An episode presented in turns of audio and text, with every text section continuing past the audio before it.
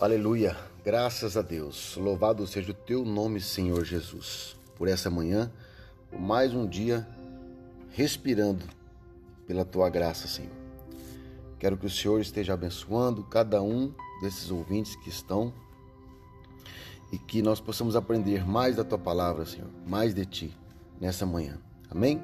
Querido e querido irmão, hoje nós queremos ministrar ao meu e ao teu coração a palavra que está em Romanos, capítulo 8, versículo 26. Nos acompanhe quem puder.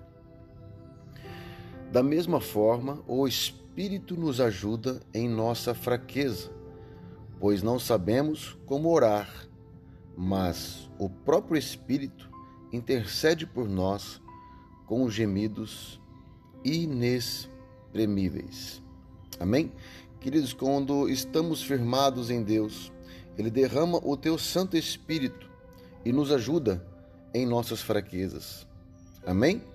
Porque quando pensamos que estamos fracos, aí é que estamos fortes. Porque desta maneira o Senhor derramará do teu Espírito e ele intercederá por nós. Na nossa fraqueza, é aí que estamos fortes, porque estamos em Deus. E agindo Deus, quem impedirá? Amém?